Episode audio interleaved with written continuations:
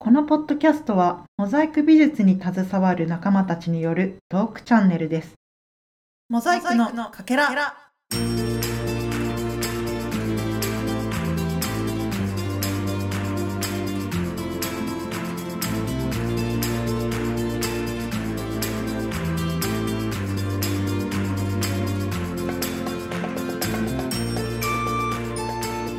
はい、皆さん、こんにちは。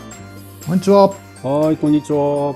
いやー、10月ですけども、早どういでね。すかもう皆さん10月。うーん。早いですね。本当に早いですね。なんか、秋来てるのかなやっとっていう感じでしょうか。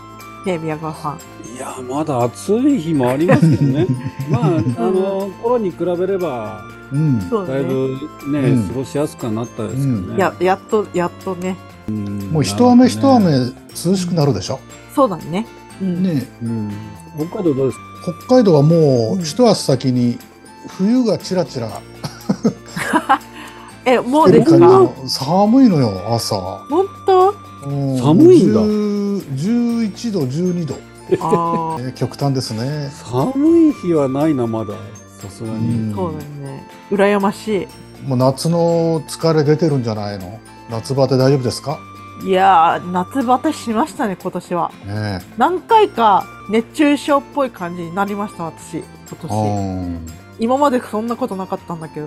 俺さ仕事しててさ鼻水が止まんなくなっちゃってさそしたら熱中症の症状で鼻水出るとやばいんだって言ってたね、あ、そうなのうんそれ熱中症じゃねえって言われる、あ、熱中症の症状でそういうのもあるんだ。うんもうなんかね、あの、体感がおかしくなるんだろうね。なんか温度調整っていうかさ、そうそうそうそうなんかいういろんな神経みたいなのがさ、うんおかしくなるんでしょう、お聞きの皆さんも気をつけて。まだまだね、たまに暑い日あるからね。本編この後は、えー、山師六郎さんの回、第3回目をお届けする予定でございます。はい、ああ、最終回ですね。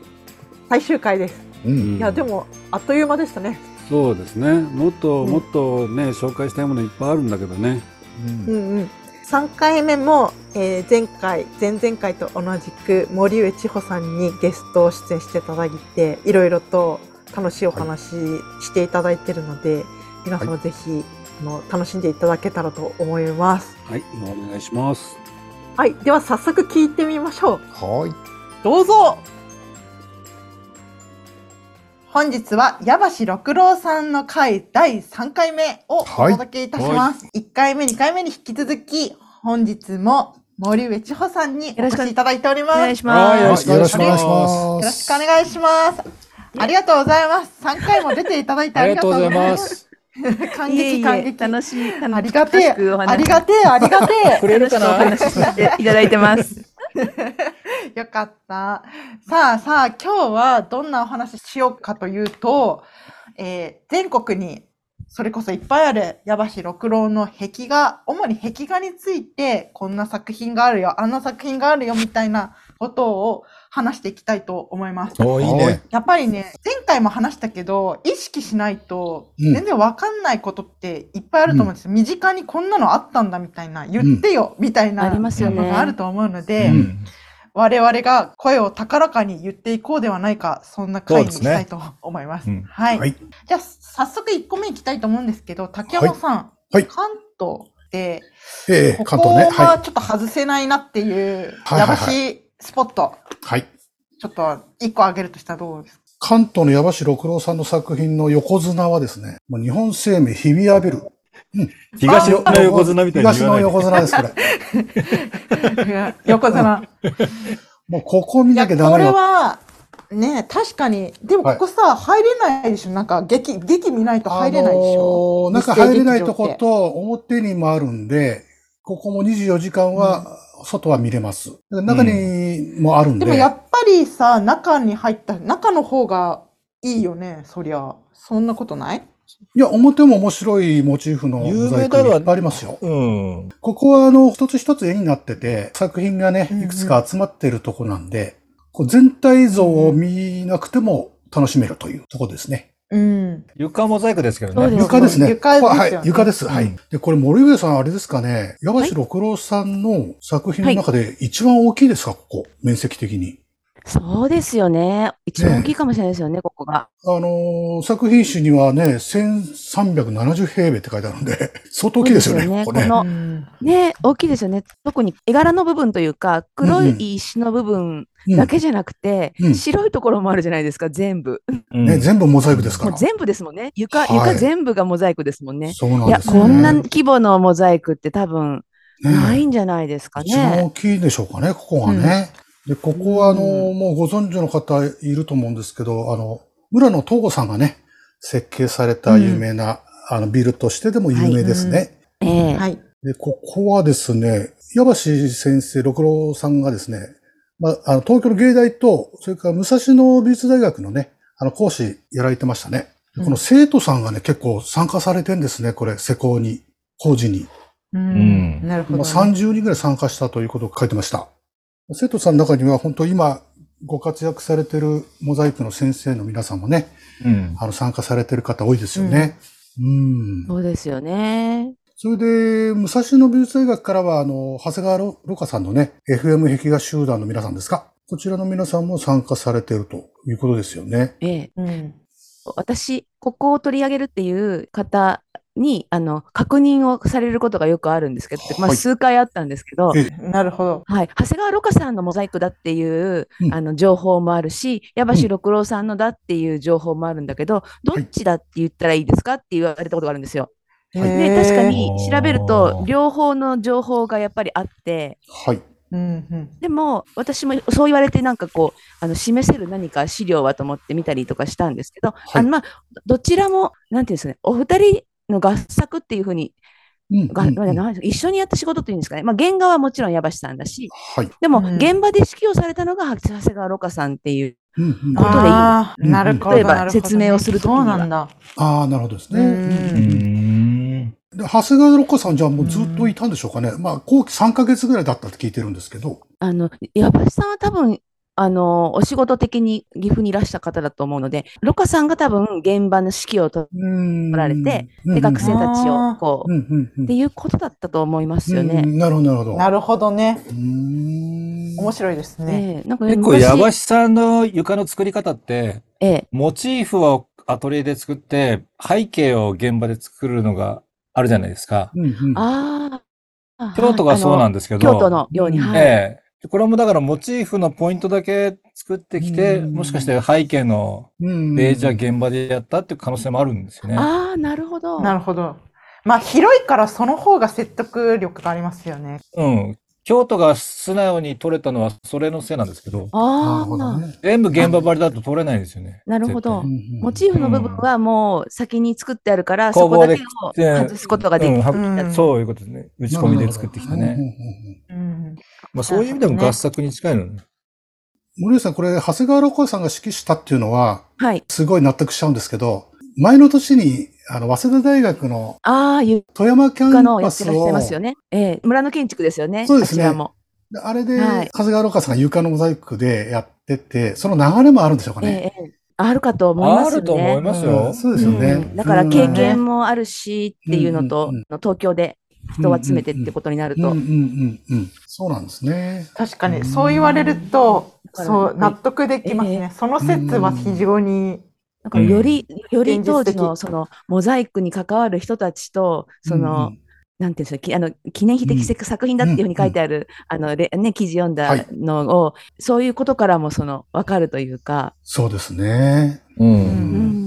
これがねなるほこどねのこの仕事に参加してた人たちがやっぱりみんなうんそれぞれ、あの工房を持ったりとかされるわけですもんね。はい、そうですよね、で。隣に日生劇場があるじゃないですか。で、あそこはいのうん劇場の中の壁もガラスモザイク貼ってるじゃない、うんだから、はいこの大理石と日生劇場の壁のガラスモザイクと、だモザイクも集まってるんですよね、あの建物の中に。ああうん確かにそうですね。うん。だから、日本のモザイクのスタートラインじゃないけど、そのいろんなその、えうえん今後活躍される方も参加してるし、で、大理石とガラスが、あそこのモザイクが作られてるっていうのなんか、すごいね、意味があるような気がしてて。うんうんそうですね、はここを見ずしてっていうところですかうね。ん。らモザイク好きな方は絶対見てほしい。本当にそうですね。あはのい。日生劇場のガラスモザイクも圧巻ですから、これ、ヤバス六郎さんじゃないですけど、 うん、すごいですようね。んここはもう、あの、あれです。東の横綱の作品でござ います。はい。 わかりました。ありがとうございます。ぜひご覧いただけますでしょうか。他にも関肩あるじゃない東ですか。で横綱、大関大関。大関大関。大関ってのは難しいね。あのね、国際ビルジングっていうのがあるんですよ。これもやっぱり日比谷なんですけはいはいど、はい。すぐ近くにあるんですけど、近いですね。これはすごいですよね。皆さん、あの、教科書50ページですね。教科書。教科は書い50ペー50ペジ。ージはい。ああはい、我々が教これね科書と呼んでるのは、街角に花咲くモダンというのが、そう森上さんも編集に過去日の教科書としています。関わっはい。矢橋さんの作品集ですね。はい、ねはい、こちらを教科書として今お話ししています。これも有名ですよね。はい。これがですね、エレベーターホールなんですけど、ここは。はい。 2箇所にあるんですね。で、この、そうですね。並んでますよね。ねグラデーションが綺麗ですね。俺、これも大好こきで。れさ、私今写真、この、これ教科書で見る限り、これ、あれ、はい壁、壁から天井にそのままつ繋なががっっててるるん感でじすなんですかよ。つながってます。繋がってます。の面白いですうね、ん。はい。こういうのってあんまり見ないですね。なんか、面白いなと思います。ねこれが綺麗でさ、綺麗ですよね。なんか全部ズマルトですか、これ。全部ズマルトですよね。ねこうれ。ん。なんかすごい淡い線そう線画っていうかさ、なんかシーレ、シーシーラ、うんなんていうのこの点描みたいなさ、なんか綺麗な感じありますうね。ん。それでこれね、夕焼けと朝焼けなんですよね。うん、似なんたかような感じですけど、なるほど。素敵ですね、これも。なんかこう、ポツンポツン、こう、点々で照明が入ってるところもいいですよね。ね、うん星みたいな感じで。照明が星みたいで、うん、確かに。うん。空、朝、夕っていうタイトルなの全部訓読 みそう、 多分。なるいいほど。そうだからそれで多分いいんじゃないですかね。こうもおすすめ。ああ、そうで。すね。はい、なるほどうね。ん、綺麗ですね。はい。ありがとうございます。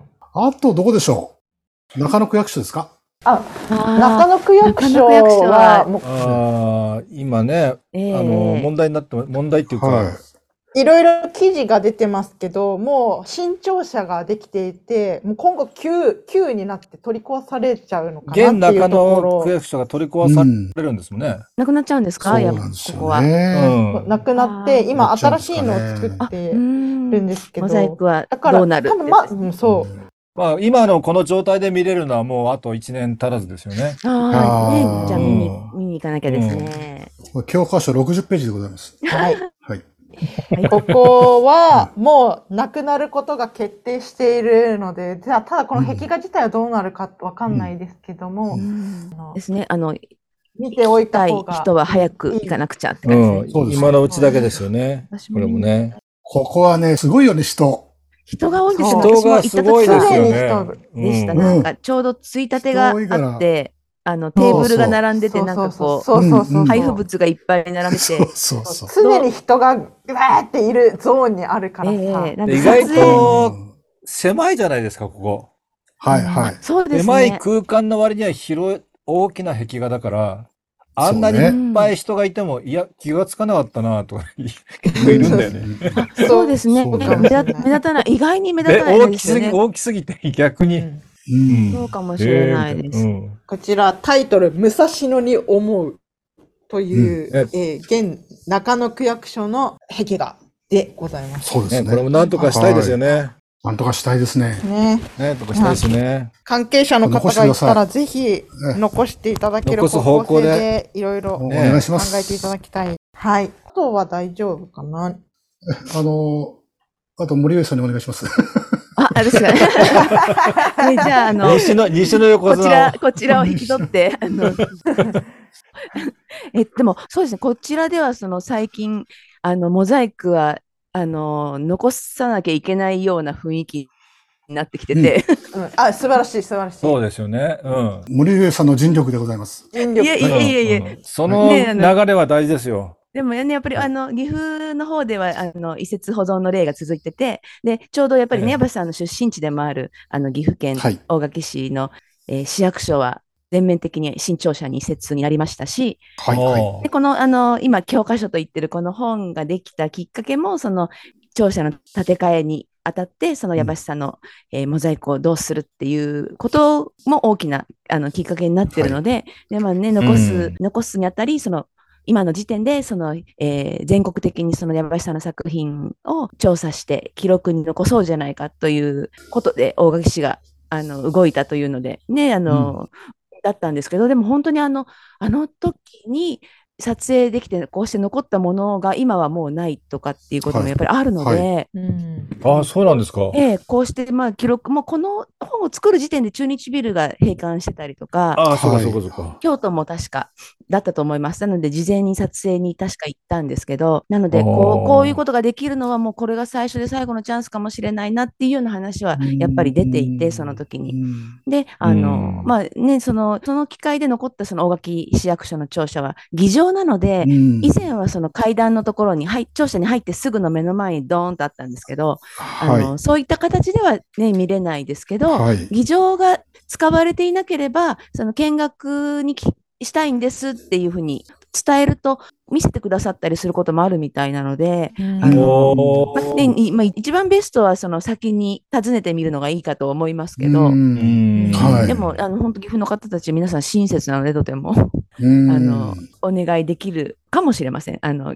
議場が使ってなければ。うんであと、移設されたモザイクとして、あの、私が紹介したいのは、ちょっとね、あの、こう、交通の便っていう点では、ちょっとわあの、あんまり便利ではないかもしれないですけど、あの、岐阜県庁が今年、えー建て替えられて、新庁舎がオープンしたんですね。あはいはいはいで、そこは、はい、あの、旧岐阜県庁から矢橋さんのモザイクが、あの、全面的に、こう、4面あるんですけど、これが実は。うんはい。 4面すべて、えー新庁舎に移設になって、うんで、私も見に行ったんですけど、ええあのえー岐阜県庁に設置されてから、あの一度、その庁舎の中にあの銀行の出張所ができるっていうことで、一つだけ、あの壁で覆われてた場所があったんですけど、はいうんそれもあの今回、移設に合わせてうん4枚揃って、うんあよかったの移設されるっていうことで、おはいあーの素晴らしい。い。そうなおんです教科書あの34ページですね。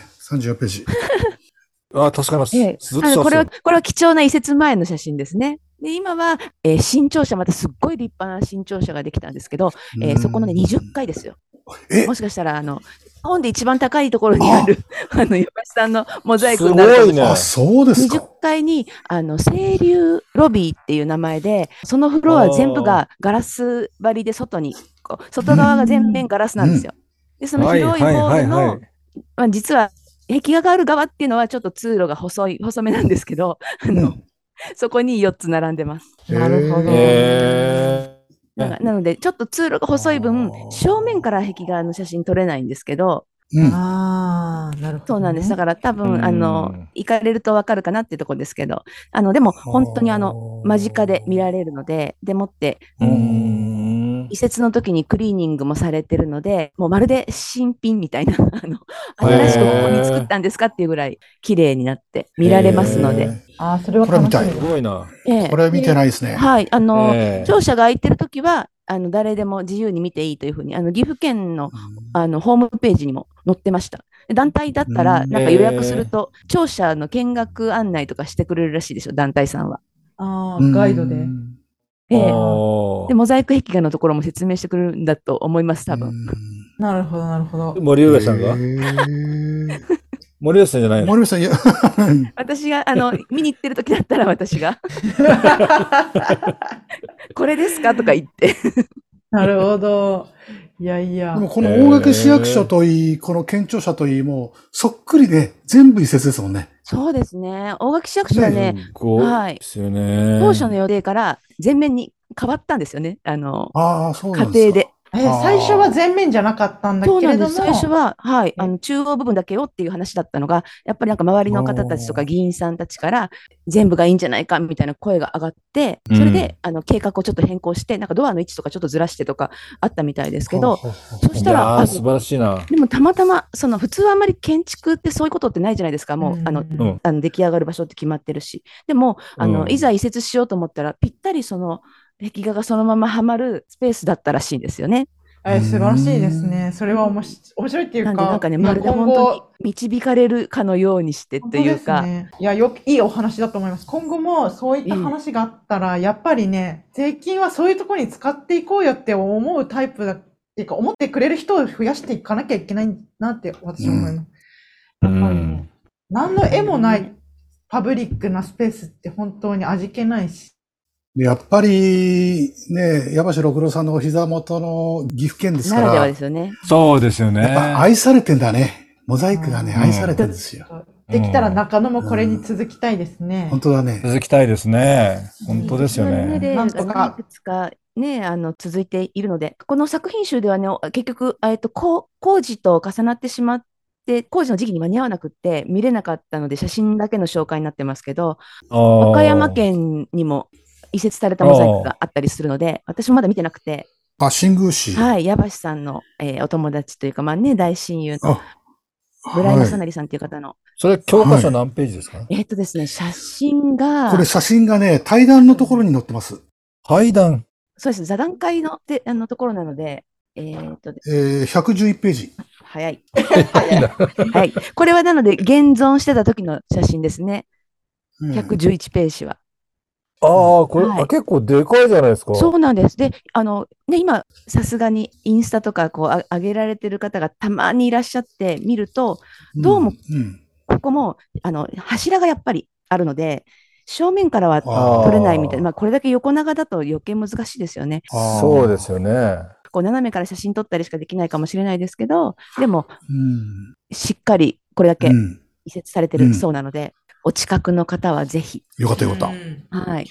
なんか、新しい複合施設かなんかに移設されたみたいですね。あ、そうなんですね。もともと、あの、市民会館みたいなところだったのが、ええ多分また同じような目的の建物ですよね、きっと。ななんか、単角ホールっていうところの2階にあるみたいですええホールのところみたいですね。ね。はい。通路っぽいですよね。うーんだ。からやっぱりね、あの、村井さんが地元の方たちにとても愛されてるっていうことだなって。そうですね。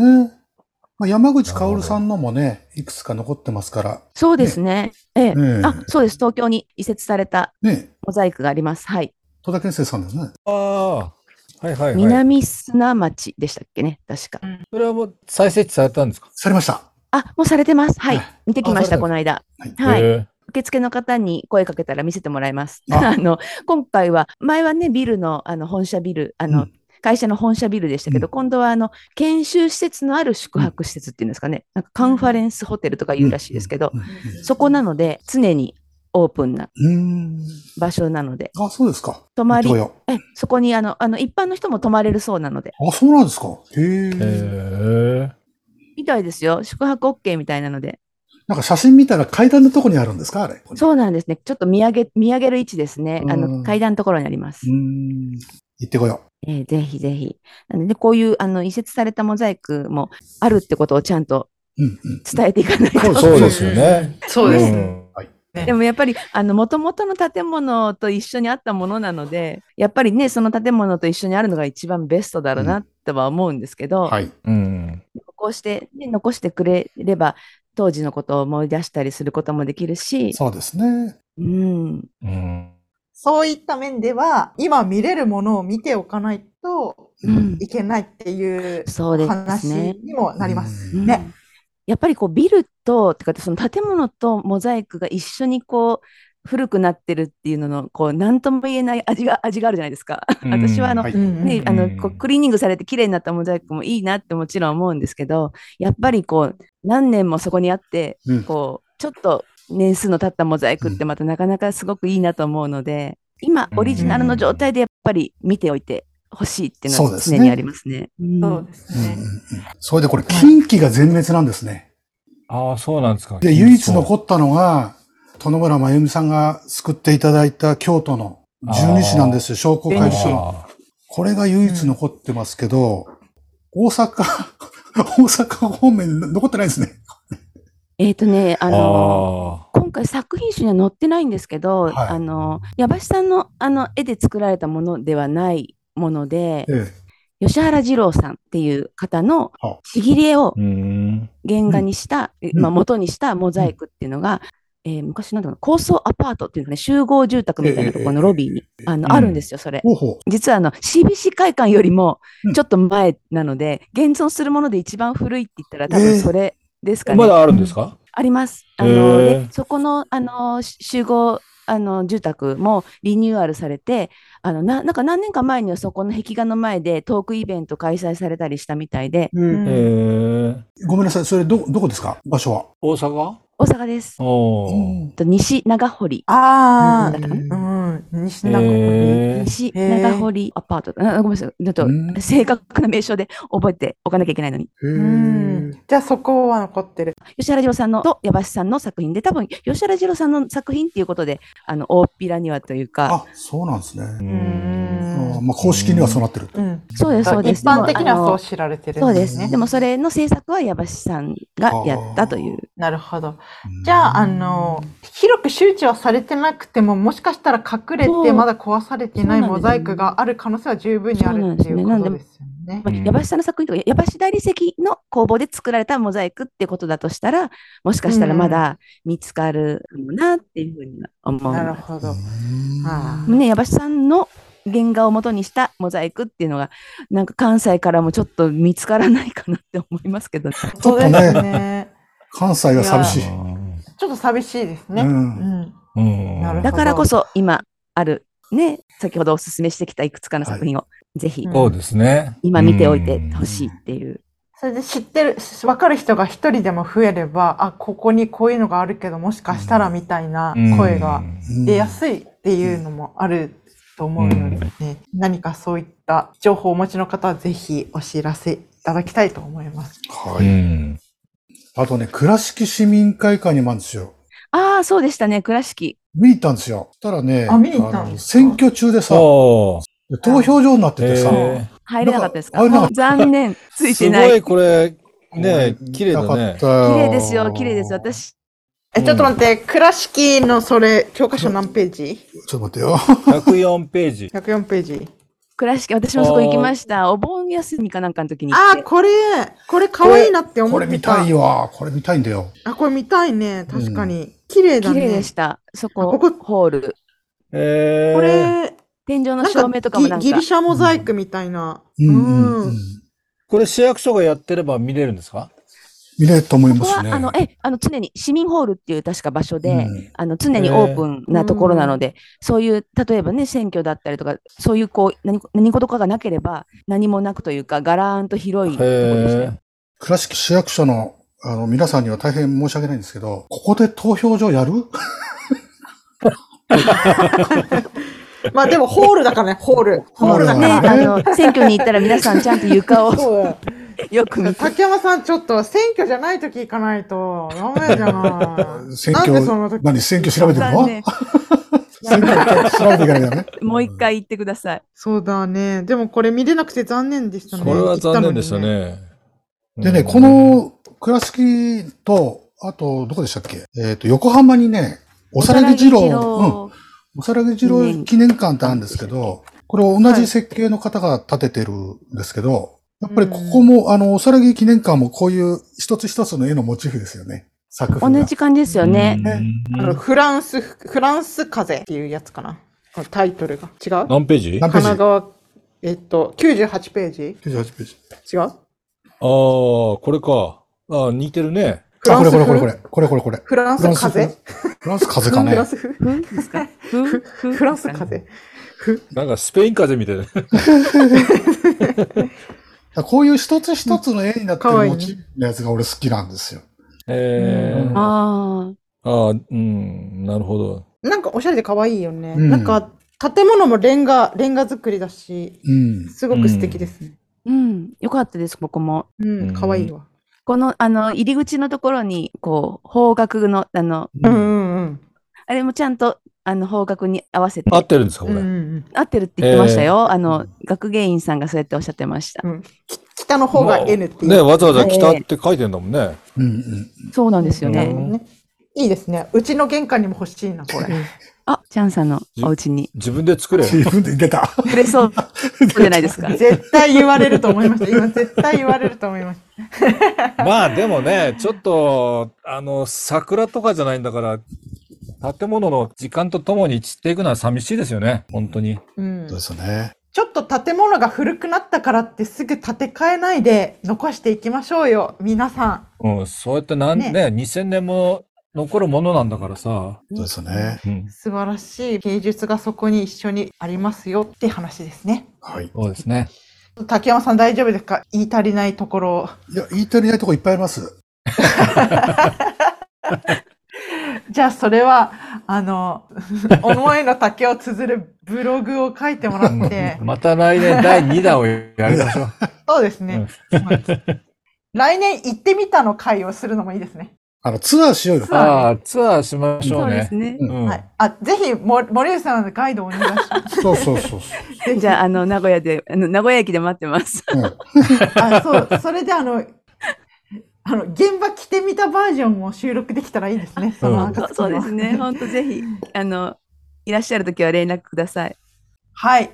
じゃあ今日はこんなところで、はい、あの、3回にわたって森上さん、はありがとうございまあしりこた。ちらがことうそござありがいましたとうございました。ありがとうございまし楽したかったです。大変有意義な、えあえ、とての時間もをいただきまして、は本い当にいや、勉強になった。いやすばすごすごい知識量で、うんもう素晴らしかったです。ありがとうございました。ねまた何か新しい情報とかありましたら、ぜはひい教えていただければとあ思いますし、わかりままた何、お願いしますま。た別なあの企画でも遊びに来てください。はい、ありがとうございます。ぜひ ぜひ。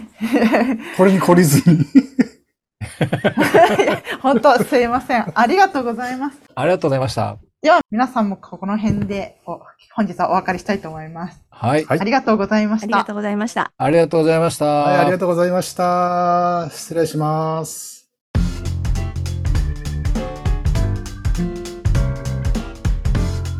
はい、いやー、3回目、あっという間に終わっちゃいましたね。いやいやいや、深い話のオンパレードでしたね。そうですね。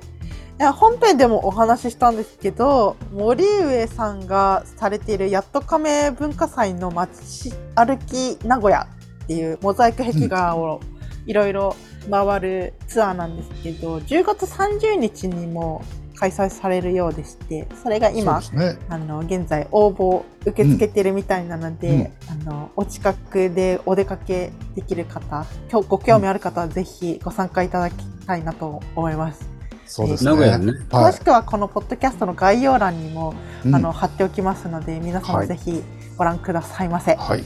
ご参加お待ちしております。お願いしますなんかあっという間に終わっちゃったけど、なんか話足りないんじゃないですか皆さん3回でちょっと短かったかもしれないけど、誤5解のないようにね、してしてもらいたいのはもう、ね、巨人は巨人なんですよね。そうですね。 ただ前のガウディが同じぐらいの巨人なんですよね。ですよね。それでちょっと本編でね、あの紹介したあの作品の中でちょっと補足があるんで、ちょっとそれご説明させていただいてよろしいでしょうかね。はい。なんでしょう。東京の国際ビルジングっていうあのエレベーターホールのグラデーションの2つ並んでるや天井つのね。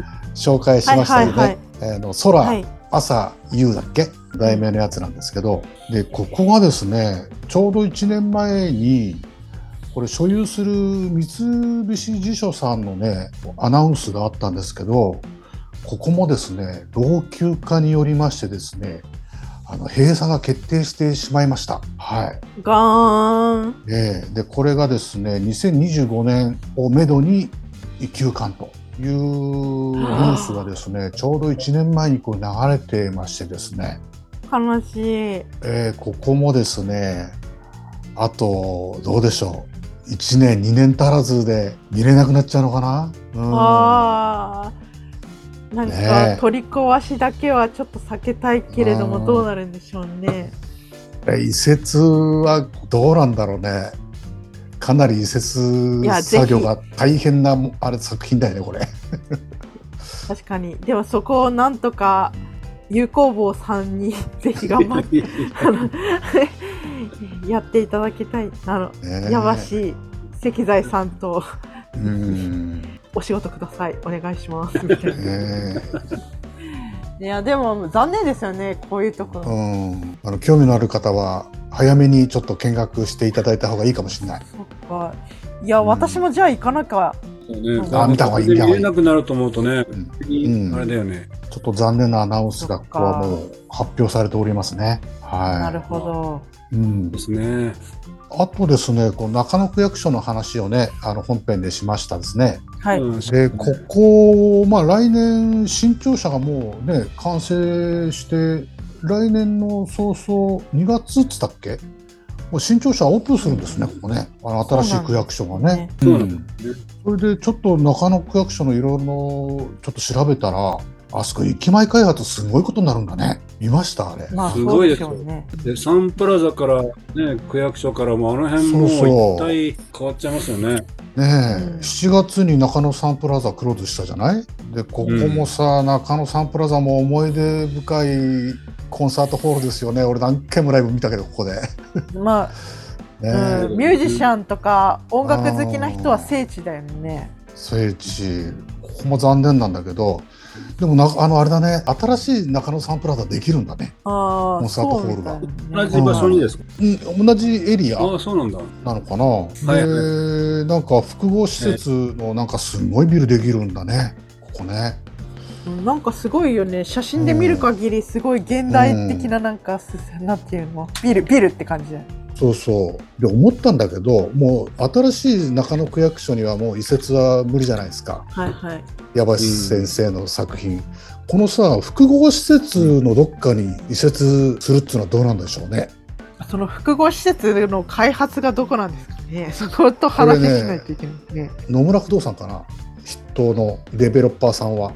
食い込めますかね。それで、あの、まあ、本編でこれ、うんあの、森上さんが紹介していただいたやつ、和歌山県のさ、あの、新宮市のやつなんかも、市役所にあった作品が複合施設に移設してるんですよね。だから中野もね、うん。その新しい複合施設に移設になってくれると嬉しい限りでございますが、うん、まあそうですね。完全に取り壊されるのじゃなければ本当いいなって思いますえけえ、ど、は継承していただけるなら、い、うん、まあ複合施設でも、新庁舎でもうん、ぜひやっていただきたいと思います。本当ですよね。でこれ中野区役所の今の現在のやつはあと1年を見れるのかね、もう来年解体始まっちゃうわけですかね。来年の5月から解体なんですよ。あ、そうですか。いやここももう一回見に行こうかな。いや刻々と迫ってますね。はい。あとですね、大垣市民会館にあるこの矢橋先生の作品なんですけど、ここもですね、あの来年の3月に閉館なんですね。あす大垣でうん。あらあら。でね、あのニュースでアナウンスがあったのは、ここはあの移設先が決まってないっていうニュースなんですよ。はうん。だからあのまだね、あの閉館だけど、まあ移設先が決まれば作品は残る。作品は残ると。あ。たださ、移設先って簡単に決まらないよね。なんかいろいろ見てると難しいんじゃないかな。なんかうん見つかればいいけど、うん。見つからなかった場合どうなるんだろうってちょっと思いますね。サイズとかにもよるしね。まあでも大垣市だからね。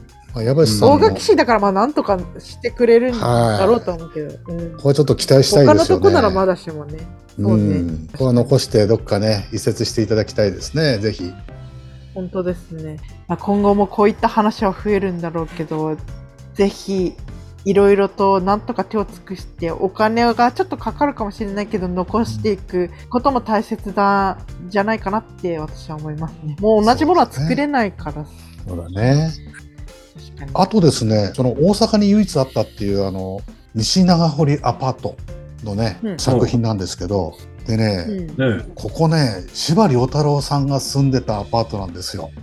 えマジー、ですごいうん、あのね森光子さんとすかごねいですねうん、結構ね有名な方が住んでたアパートなんですよねでどっかで聞いたことあるなと思ってたのね、へえでねあのーうん私坂本龍馬好きなんですけどもう坂本龍馬のファンはもう必ずと言っていいほど司馬遼太郎さんの「龍馬が行く」っていう小説を読んでファンになった方って結構いると思うのね。うんこのね司馬遼太郎さんがこの西長堀アパートに住んでる時に書いたのが「龍馬が行く」なんですよ。うんうん、だかええらからね、柴じ良ゃ太郎あ、フ滝ァン山さんも。的には聖地じゃないですそか。うそうそうそうそうそう。そう滝な山のさよ。ん的には聖地オブ聖地じゃん。全部揃ってんじゃないそうなのよ。ないのはハワイぐらい。ハワイエッセンスだねだからね、あーあ、ここだったんだと思って。なるほど。もう絶対行かなきゃダメだわ。ここいいね文化値高いところだったんです、ね。そうなんですよ。確かにそこは決まっなんかそう言われるとますます行き行ってみたくなりますね、 そうね。はいありがとうございますはい私たちモザイクアートプロジェクトかけらは、えーホームページを運営しておりますその他 Facebook、Instagram、えー X そして YouTube もたまに配信しております皆様ぜひチェックしていただければ幸いでございます、いいねをよろしくお願いしますよろしくお願いします。それでは皆さん、また次回まで。さようなら。さようなら。